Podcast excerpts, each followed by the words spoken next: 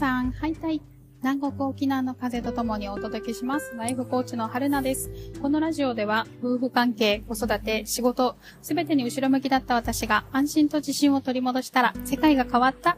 思考のヒントをゆるくお話ししていきます。皆さん、こんにちは。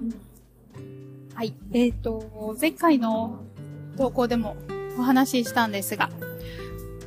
2月の3連休、私が今、えービジネスを勉強している、日本プロセスに、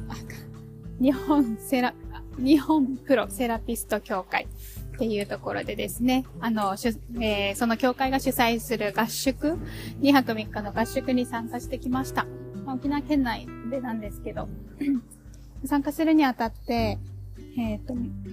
あ、今日はその、そこで学んだことについて話そうと思うんですけど、その前に、2泊3日、子供たちを実家とか、夫に休み取ってもらって、見ててもらってたんですけど、あの、まあね、その日頃ね、自分の時間取れないとかって言ったりするんですけど、子育てとか仕事で忙しくて。でもやっぱ2泊3日も離れると、ね、寂しくなりますよね。そう。2泊3日の間に子供たちが、あの、たまにね、おばあちゃんとかパパの携帯を使って LINE を送って、LINE のメッセージを送ってきたりするんですけど、のママ寂しいとか、なんか LINE メッセージが打てるようになっていて、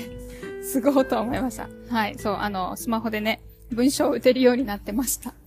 はい、子供も成長してましたね。まあでもそっから、あのー今日また月曜日が始まって、いつもの生活が再開したんですけど、上の子がね、6歳の女の子がめちゃくちゃ、あの、私から離れなくって、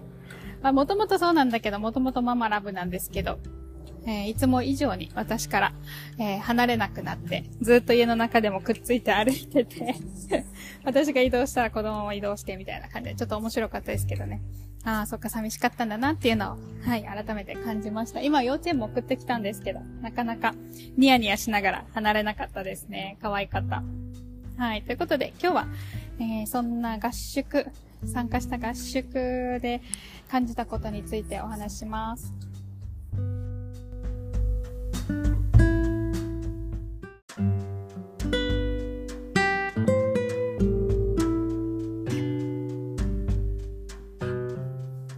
はい。ということで、合宿なんですけれども、20名近い方がいらしてたかな。沖縄県内外、え県外からも、あの、この教会でね、お勉強されている方とか、OB の方がいらして、みんなで、あの、みっちり、本当にずっと、えっ、と、お勉、お勉強というか、自分のビジネスモデルを考えたり、の目標をシェアしたり、っていうことをみっちりやるんですけど、で、あの、まあ、そんな中でですね、私もね、どうしようかなって思ってたんですよ。あの、ご存知の方も多いと思うんですけど、私は個人事業主でもあるんですけど、えー本業も会社員としての本業も持っています。フルタイムでお仕事をしてまして。フルタイムの仕事とフリーランスのお仕事と、どちらも今、あの、兼業している状況なんですが、本まあ、もちろん、その、本業の方がね、時間もだし、あの、割合的には多いです。今のところ。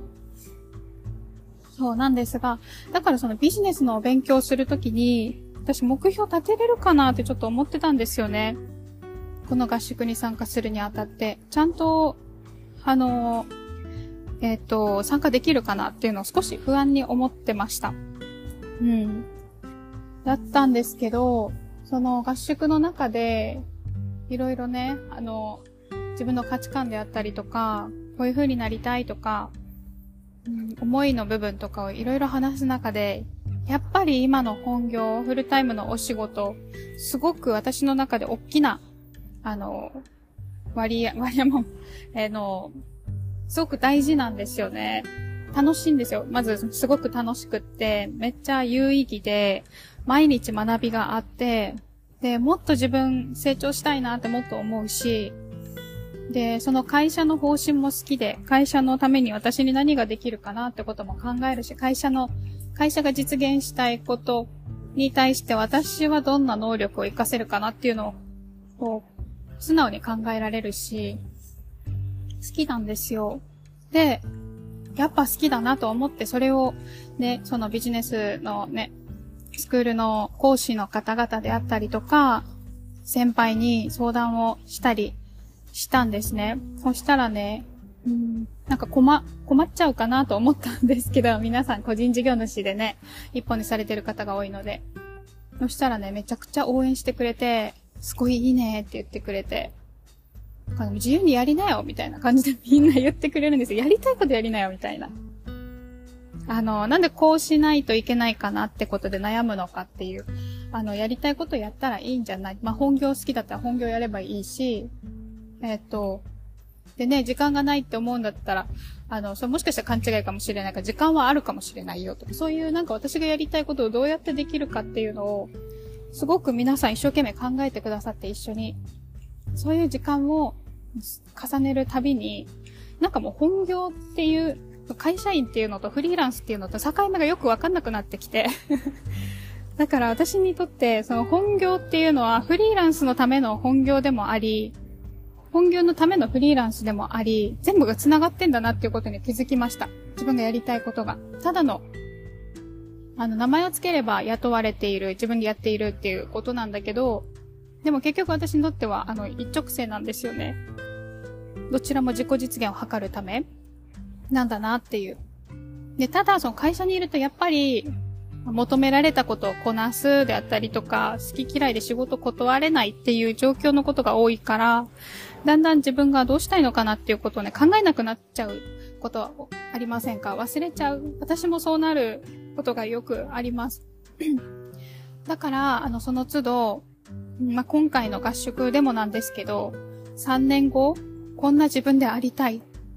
本当に何の制限もなかったら私はこんな人生を3年後生きていたいなっていうのをしょっちゅうしょっちゅう思い起こして、で、3年後こんな人たちに囲まれて、目の前のお客さんとか、社会にどんな価値を提供している自分でありたいか、で、大好きな家族とね、どんな喜びをその時シェアできてるかなとか、あと、の、えっと、自分自身、私自身にどんな経験を提供できてるかなっていう。やっぱね、あの、私すごく納得してるのは、ヨガの先生から聞いたんですけど、魂って、まあ、ポジティブなこともネガティブなことも含めてどちらもそんなに対して差はなくて、魂にとっては。感情の揺れる経験感情が揺れる経験っていうのを喜んでるらしいんですよ、魂が。だから、あの、ウェルカムみたい。いいことも悪いこともウェルカム。だからね、私もまだまだね、うん、迷いとか恐れとか、どんどん出てくるんですけど、なんかそれを揺れることを恐れずに歓迎できるようになりたいなって思いました。うん、なんかその壁とかも含めて、なんか立ちはだかる壁も含めて、これをじゃあどうやって私は、あの、乗り越えるんだろうっていうのを、そしてどういう私に成長するんだろうっていうことをすごくワクワクしてたいなって思います。うん、だから3年後は、2年後は、1年後はっていうその未来から今を作っていく、未来から逆算して今を作っていくっていうことを楽しもうかなと思いました。その変化する自分自身を、こんなの私じゃないとかじゃなくて、どんどんどんどん変化して、いろんな気づきを得て、いろんな感動を味わっていきたいなと改めて感じた合宿でした。はい。皆さんはどんなこと今考えてますか？もしよかったらね、LINE 公式でもいいですし、この Spotify コメント欄もあるようなので、ここにコメントしてもらったり、えっ、ー、と、Instagram の DM でも何でも大丈夫です。